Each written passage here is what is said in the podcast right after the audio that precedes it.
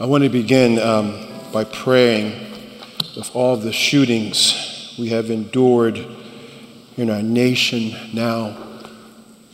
Was it 19 or 20 children being, 19 children being killed and just week after week, right? We just, and I just was informed just a few minutes ago that six young people were shot down in downtown in our city last night. They're still investigating what that was all about. Six. We don't know how many have died. We, we just know that they were shot. What's going on? What's going on? Let's pray. Father, in the name of Jesus, Lord, our hearts are broken to, for several weeks now shooting after shooting. Children, children being targeted and killed, murdered because somebody's upset, angry. And even in our own city last night, six young people gunned down. We don't know the details. They really don't matter in one sense. We want to know because we want to see if we can prevent such things, but they're, law, they're, they're hurting, and many are dead now, and their families are hurting. Whether they were the, shot in a grocery store or targeted because they were black, or whether they were targeted because they were Asian, or whether they were targeted because they were Latino, or whether they were targeted because they just happen to be in the wrong place at the right time. Lord, have mercy. Our nation is arguing about gun control and assault weapons and things of that nature. And Lord, I'm sure there's a place for all of that. And we don't even know. We all have our own opinion about that. And we all think we know the right thing to do. But Lord, one thing is for sure we need your help. We need your help in knowing how to deal with our anger and our problems, and young men knowing how to be young men and not to be real men, and not think that violence is the way of showing their manhood. Or then, then there's some, Lord, who are maybe even mentally ill, who are getting weapons in this country, and that shouldn't be happening, I think, Lord. And, oh, God issues are deep, they're not easy. But the easy thing is, it needs to stop. We need your help as churches, as your people. Show us how we can support our law enforcement, but not just them. Protect them, use them to get to the bottom of these of the criminals. But Lord, we need to reach them before they become criminals. We need to reach them before they become violent men and women and Oh God, show us, show us how more and more to be effective with talking to our neighbors about Jesus, to our young people in schools about Jesus somehow, Lord. Bless our youth leaders who are in the middle of some of this, I'm sure.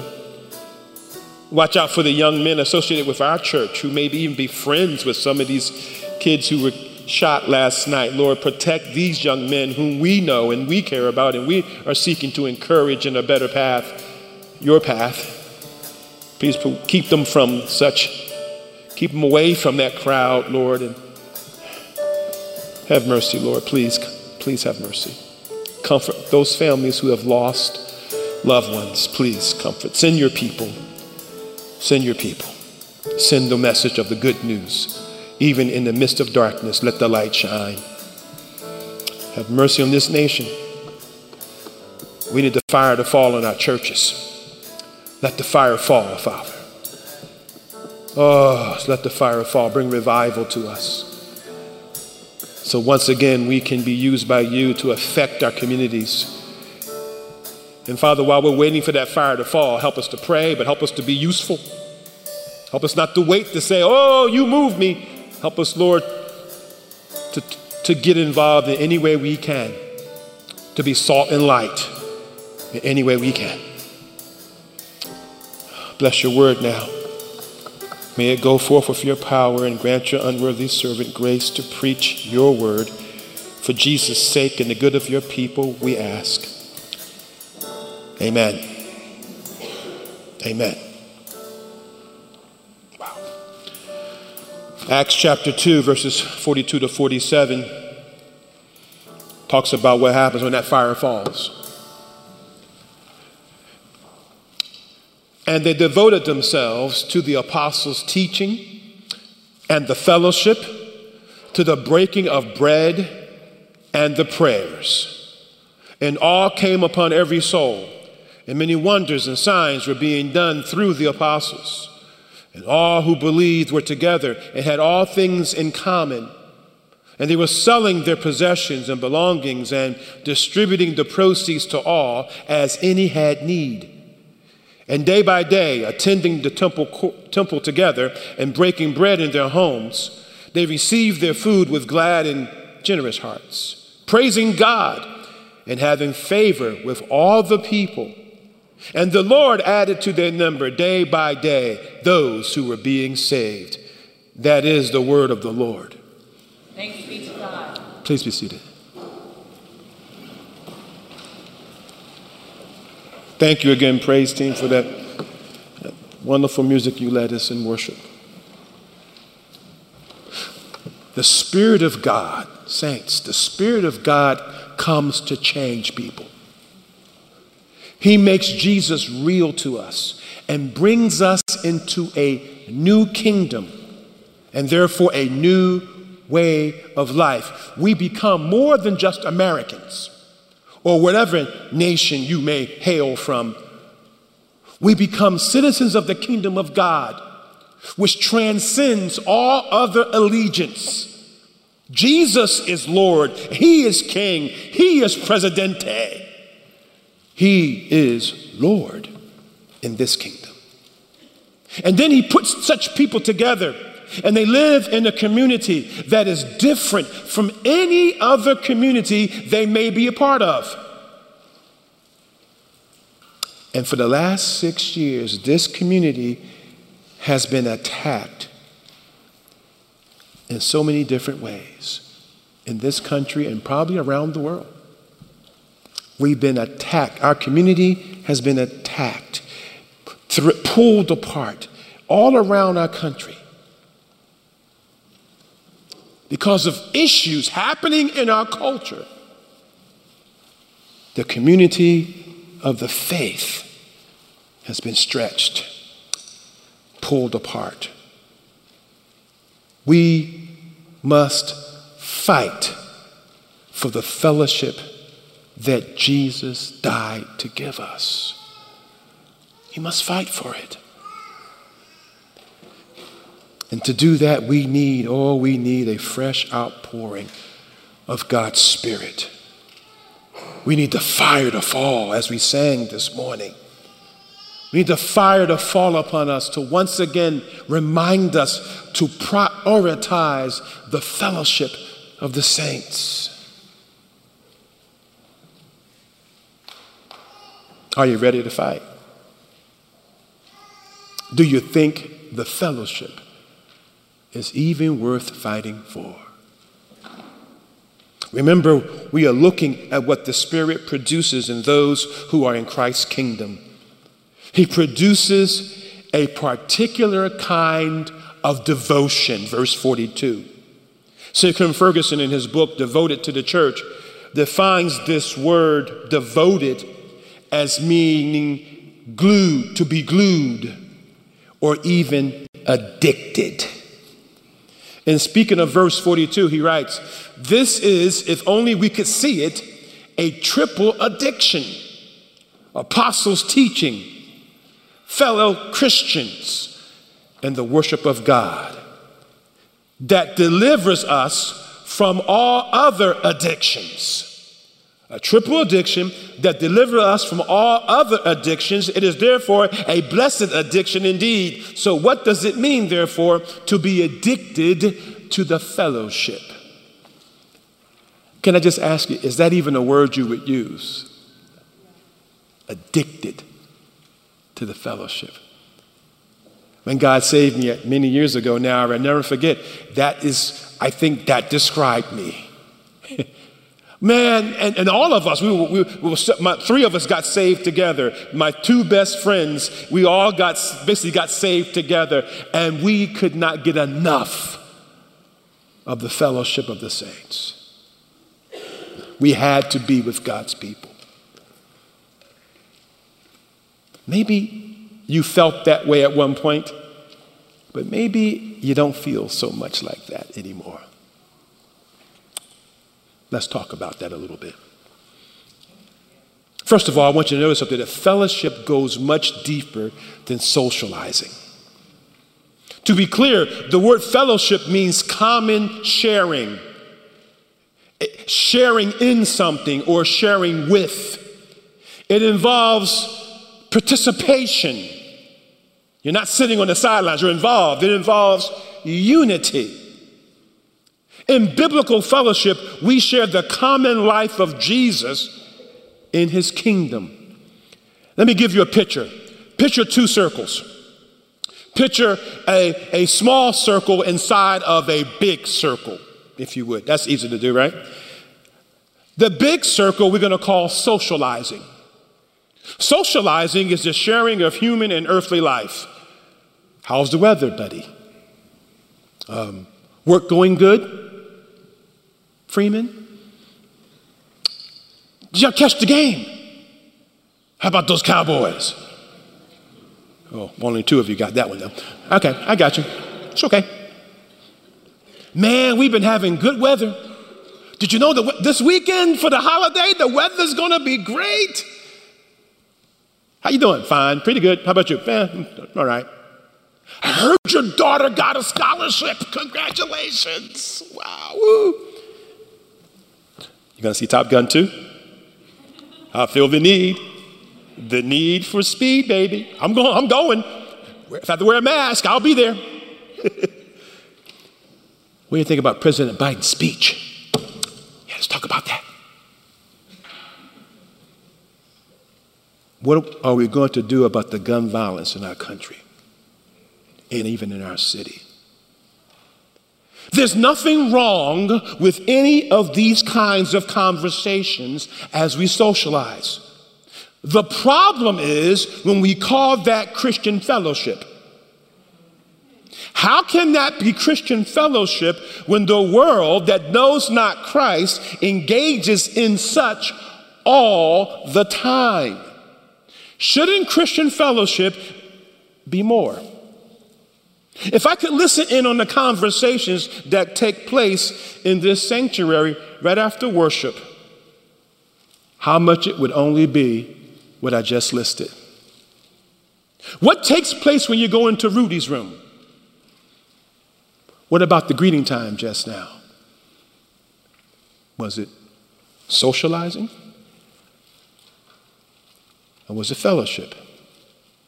Remember, therefore, the, the, the, remember the big circle is socializing, and it's good. But it is meant to lead to the smaller, more intimate circle of true Christian fellowship. Here's the problem we go home from church or the church picnics or other church events having engaged in the big circle alone and call it the smaller circle. Theologian J.I. Packer, in his book God, God's Words, has some sobering words for us. He says, The fact that we share social activities with other Christians does not of itself imply that we have fellowship with them. It is an abuse of Christian language, and it is, it is a dangerous abuse. It makes for self deception it fools us into thinking that we are thriving on fellowship when all the time our souls may be starving for lack of it. How many times have I met Christians in every church I've ever pastored and, or, or been on staff in, and I've met Christians say, I don't feel connected here. I, I, I, don't, I, I don't feel like I'm a part. And every single time I guarantee you, for the, it's because they are not experiencing true Christian fellowship. I'm not blaming them per se, I'm just saying they're not experiencing it.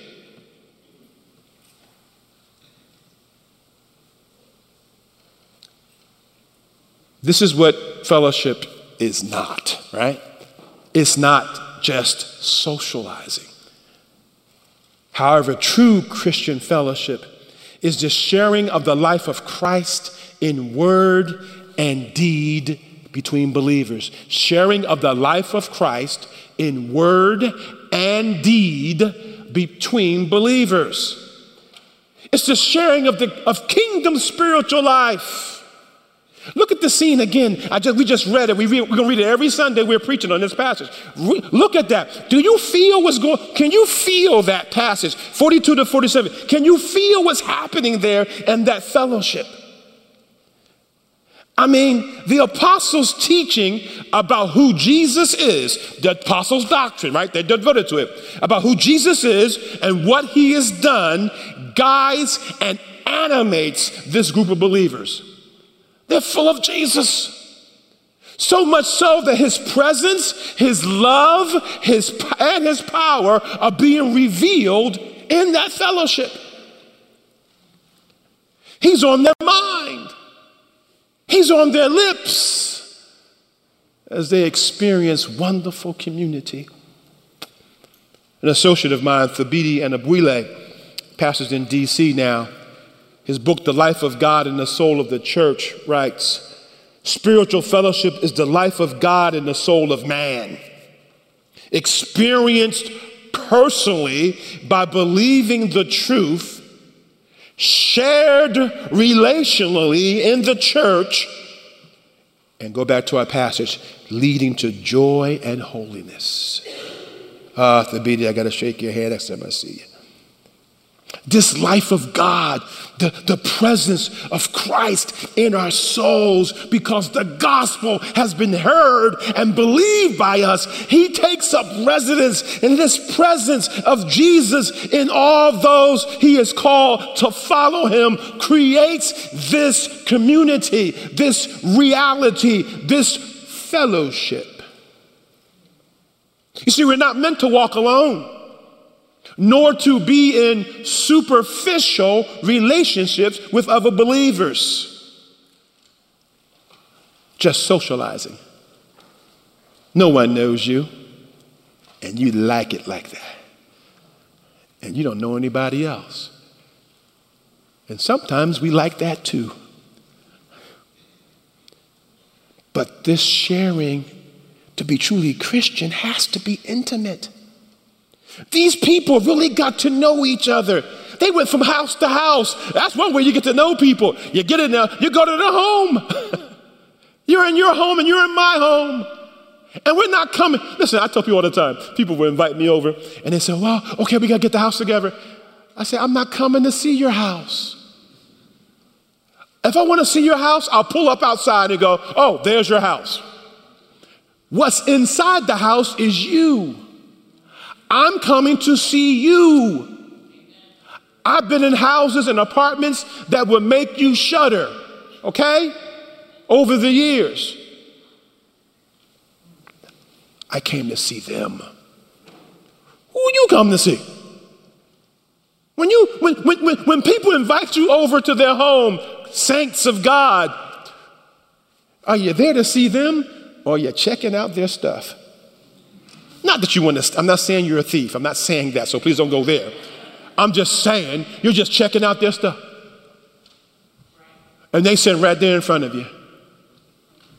That's not Christian fellowship. We come to see each other. Shoot, I'll meet you on the moon if you can get me there. I'll meet you in the park. I've met people in different places. You have to, because you because when you love each other, when the fellowship is real, you don't care where you meet. You're coming to see each other.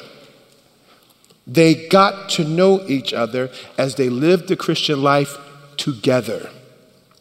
If you if I asked you, do you know Samuel L. Jackson? I heard he's from Chattanooga. Is that right? Did I hear that right? You would likely say yes. He's a great actor. But in saying yes, you would not mean that you know him personally or intimately. Anybody know him? Per- just he is from Chattanooga, so you know. Just checking. You don't know him intimately. You, you don't get invited to his birthday parties. You've never been to his home for dinner. You don't know his favorite color. You don't know him. Devotion to the fellowship involves allowing fellow believers to know you and pursuing relationships with them. In this way, you are known even as you know. And this, my family, is the, go- is the gift, is the gift of the gospel of Jesus. By faith in Jesus, we are given a new family. So let me express and not the not the only but an important key therefore in christian fellowship because this is something that trips us up. It can be hard to let people in our, into our lives. Thank you for saying that. Thank you. Because it's true isn't it? I, I know i've i experienced it. You ever been betrayed by someone? You ever had, you ever let people in and they, they, they, they, they, they let, they leak, they leak the intel. But let me help you. I hope this will be helpful. Think of the most godly Christian person you know. Just get that person in your mind. The most godly Christian person you know. Someone maybe you've had a uh, someone, maybe you, they're, they're so godly, you, you, hard, you have a hard time believing they sinned. you can't imagine them ever being unsaved, you know? Think of somebody like that. Intimate Christian fellowship, hinges on the fact, listen, that each of us is deeply flawed and scarred in our hearts. Each of us is deeply flawed and scarred in our hearts.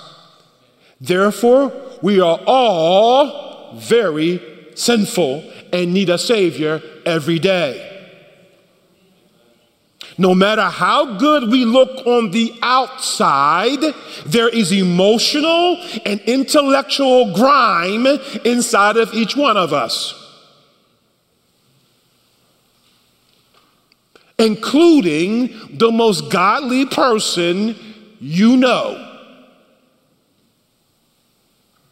If you could read their mind, you would know exactly what I'm talking about. All have sinned and fall short of the glory of God. And that is true even after you got saved. You still sin and fall short of the glory of God in and of yourself. And our only hope is in the sovereign, saving, unearned, undeserved favor, that's grace, of Jesus the Christ. Each of us is just that bad and just that loved. How can we keep from singing his praise? When you've been loved by Jesus in spite of you, and he keeps loving you every day in spite of you, you can't help but sing his praise. So there's no reason to feel less than any other believer. There's no reason to believe that no one understands your sin or that your sin is worse than everyone else's.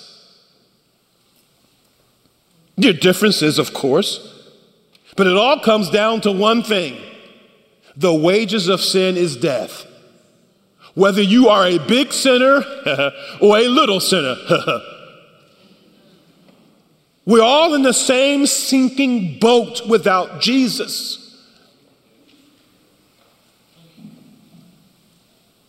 Notice Peter's message, context, again, context.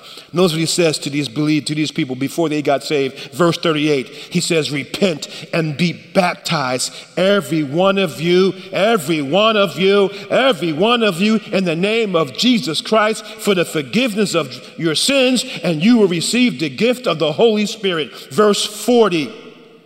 With many other words, he bore witness and continued to exhort them, saying, Listen, Save yourselves from this crooked generation. That's who he preached to. That's who now becomes devoted to the to the fellowship. Is people like you and me who were in a crooked generation and we're crooked in ourselves. And Jesus is going to spend the rest of your life and my life making us less crooked.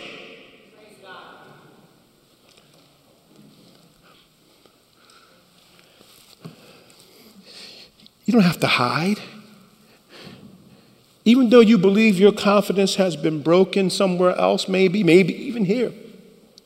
You have you need to hold on to the fact, first of all, that God does not hold your sin against you any longer if you are in Jesus. If Jesus is your Savior, no matter what you have done, I don't care what people say, no matter what you have done, God does not hold your sin against you, past, present, and future.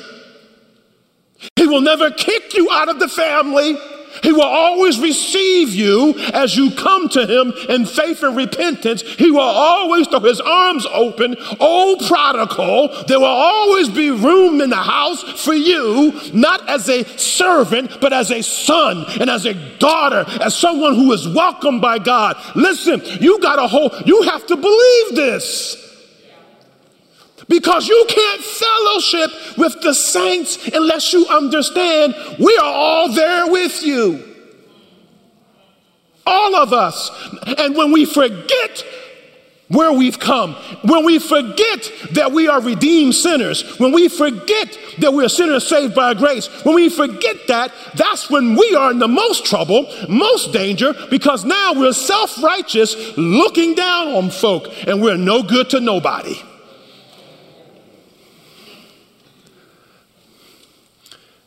Don't fear people. We are all just as messed up, whether we know it or not. That doesn't mean you gust out every sin or detail of your life. And when you meet someone, hey, brother, let me tell you. No, no, no. Whoa, Kimosabi, whoa.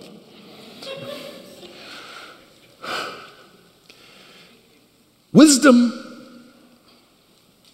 calm, easy but it does mean you find intimate relationships within the fellowship and you seek them out. And don't let fear keep you from this great gift of God. Is a gift to you. The fellowship is a gift. Now, therefore, notice in this passage that fellowship is specific. We're not a devoted we are devoted or addicted to the fellowship. The articles are very important throughout this verse. I'm not trying to be too technical, but that's true. Today, we often talk about having fellowship with other believers in a way that sometimes makes the church seem unnecessary. Some people who consider themselves Christians do say they don't need to attend church especially since we have streaming worship services now. Family, we must fight the temptation to allow streaming worship service to become our norm. Was never meant to be that way. And wrong answer. I know they didn't have the technology for that here in our passage. I know that. But this is the foundation that we must stand upon. This is what it means to have close personal fellowship. It means face to face. This passage says it's totally wrong and unbiblical to think that somehow streaming takes the place of face to face intimate fellowship. Luke didn't say they were devoted to fellowship. It's the fellowship. He's referring to a more particular and a more formal type of fellowship that we call church. The fellowship. We'll talk more about that a little bit later, but just keep that in mind. The church is not you by yourself or your family, or, mere, or merely you with a few folk just like you and your small group who love the same songs, who vote the same way, who are in the same station in life, sometimes, a lot of times the same ethnic group, having Bible study and eating chicken. And when they really get, when those groups really get ingrown, they usually spend time complaining about the church, how messed up the church is. Dangerous place. This is how the world thinks of fellowship just hanging out. The fellowship is the church, and in the church, listen, saints, there are people not like you. There are people who might on occasion disagree with you, and maybe strongly, but not in an ungodly way, just strongly disagree with you. There are people who might make you feel uncomfortable in these pews. I didn't say unsafe, I said uncomfortable. And by the way, a lot of words are being used. We talk about being unsafe, and we talk about um, um, triggering, and, and there's a lot of words, a lot of things we're saying. And what it comes down to is people don't agree with us, and now we feel unsafe. Now, there is unsafe, for real. Okay? You hear me? There is abuse for real. There is trauma for real. But it's not because people just don't agree with you. And in our culture right now, we are seeing this happen more and more, even within churches. That's why I mentioned it, where people, if they don't agree with someone, they feel abused or traumatized or whatever because they, people don't agree with them. I think that could be an abuse of language and keeps us from real fellowship, saints. The church is full of people who don't agree with you all the time.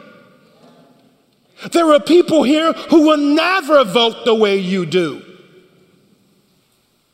There are people here who prefer different types of songs. Some people only want to sing hymns and they don't like these spiritual songs. And some people only want to sing spiritual songs and they don't like hymns. There, are, there will be a different of ethnicity and social economic class in your church prayerfully.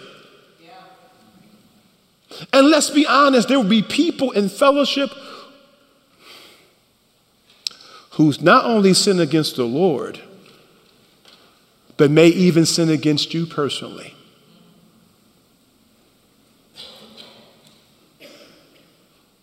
There are people in the fellowship who are dealing with different sins they, than you are. And there are people in the fellowship who haven't found Jesus yet. Point the fellowship is messy. And it will be until Jesus comes. Yet you are called and equipped by the Spirit of Jesus who gave his life for the fellowship in order that you might be devoted to her in all of her glorious dysfunctions.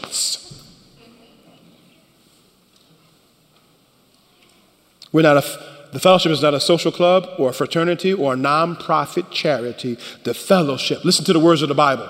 The fellowship is the body of Christ, the family of God the army of God, the temple of the Holy Spirit, and more. And Jesus isn't done with her yet. She's his bride.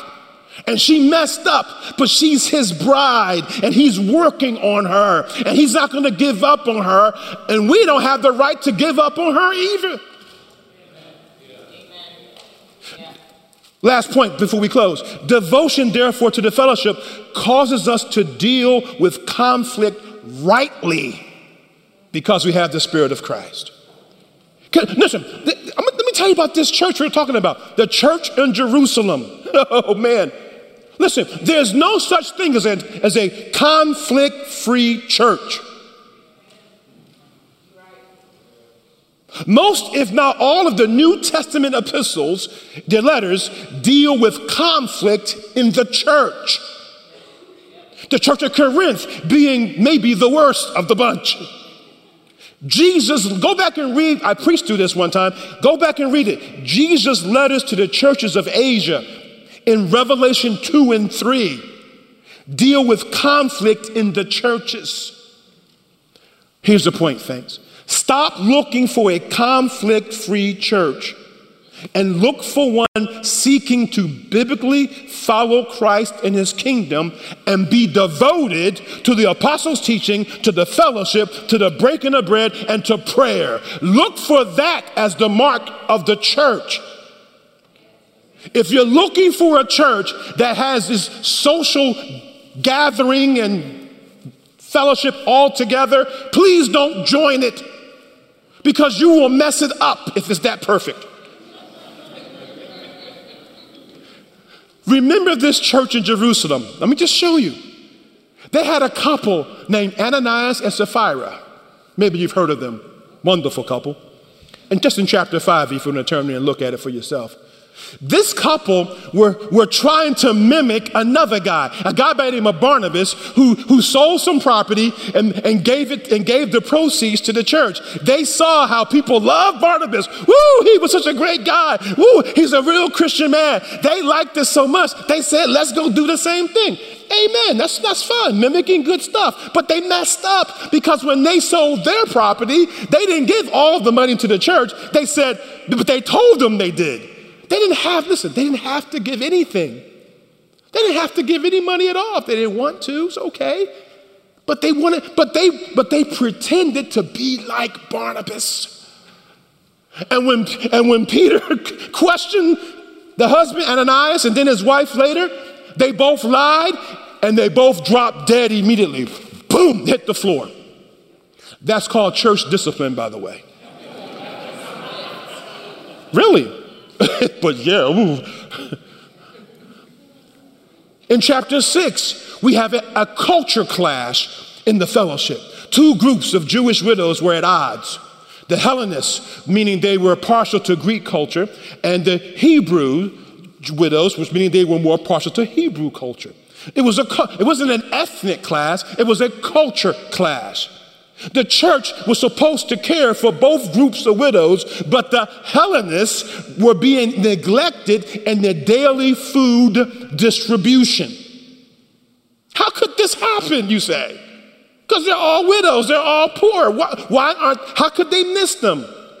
Hmm. I surmise those dispensing the food prioritize the Hebrew widows. Maybe they were Hebrew themselves. And they didn't appreciate these, these Jewish people who liked Greek culture, because that was a, just Gentile culture. Well, whatever it was, there was a division. It was favored, listen, favoritism in the church.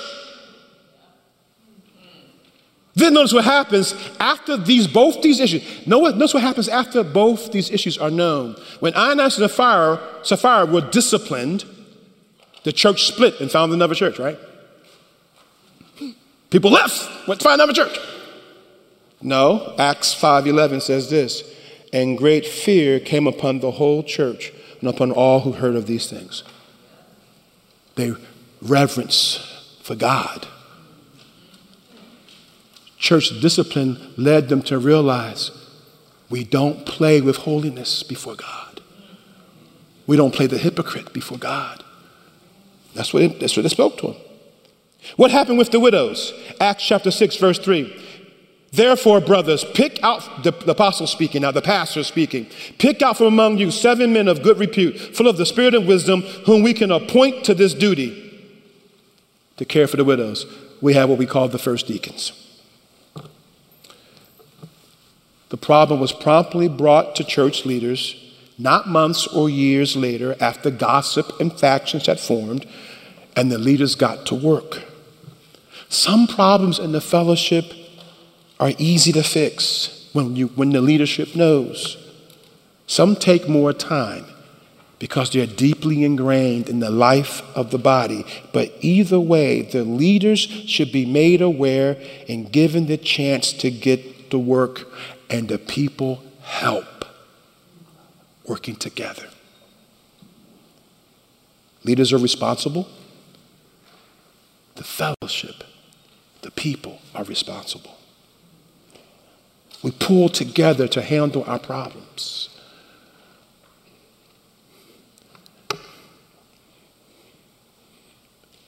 I'm reminded Ephesians 4 1 to 3, and I'm going to end here. Paul said it so wonderfully.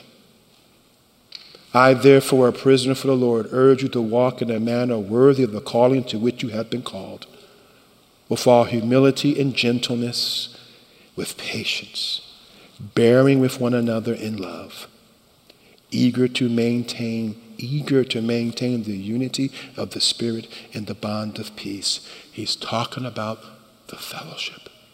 He's talking about the church.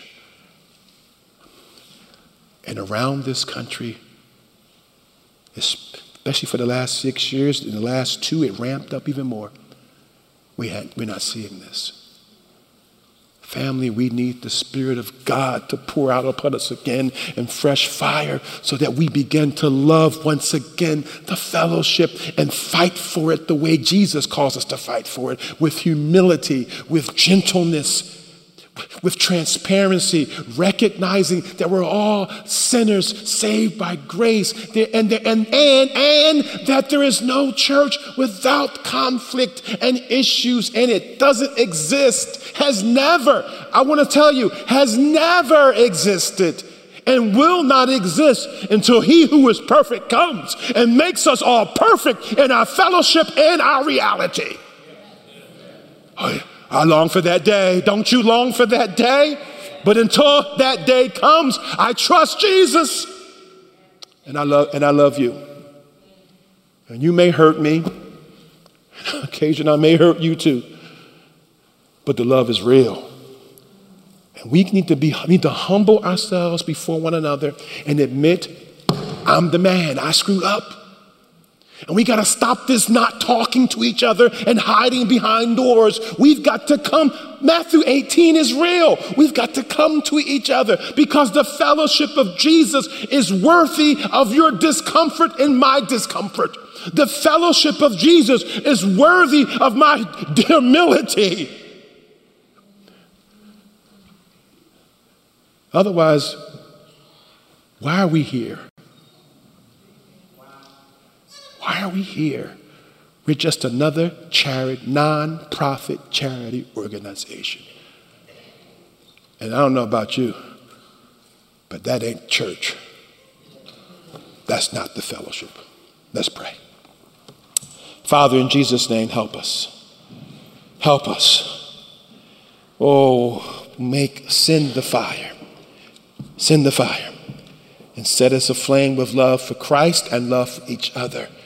Help us to fight for the fellowship. Help us to be real with each other. Help us to forgive each other. Help us to confess our sins to one another. Oh Lord, keep us from fear. Keep us from fear. The world lives in fear, but not the people of God. Don't let us live in fear and anxiety, being around each other. Help us to love the way Jesus calls us. Fill us with your love so that we can love right. In Christ's name, amen.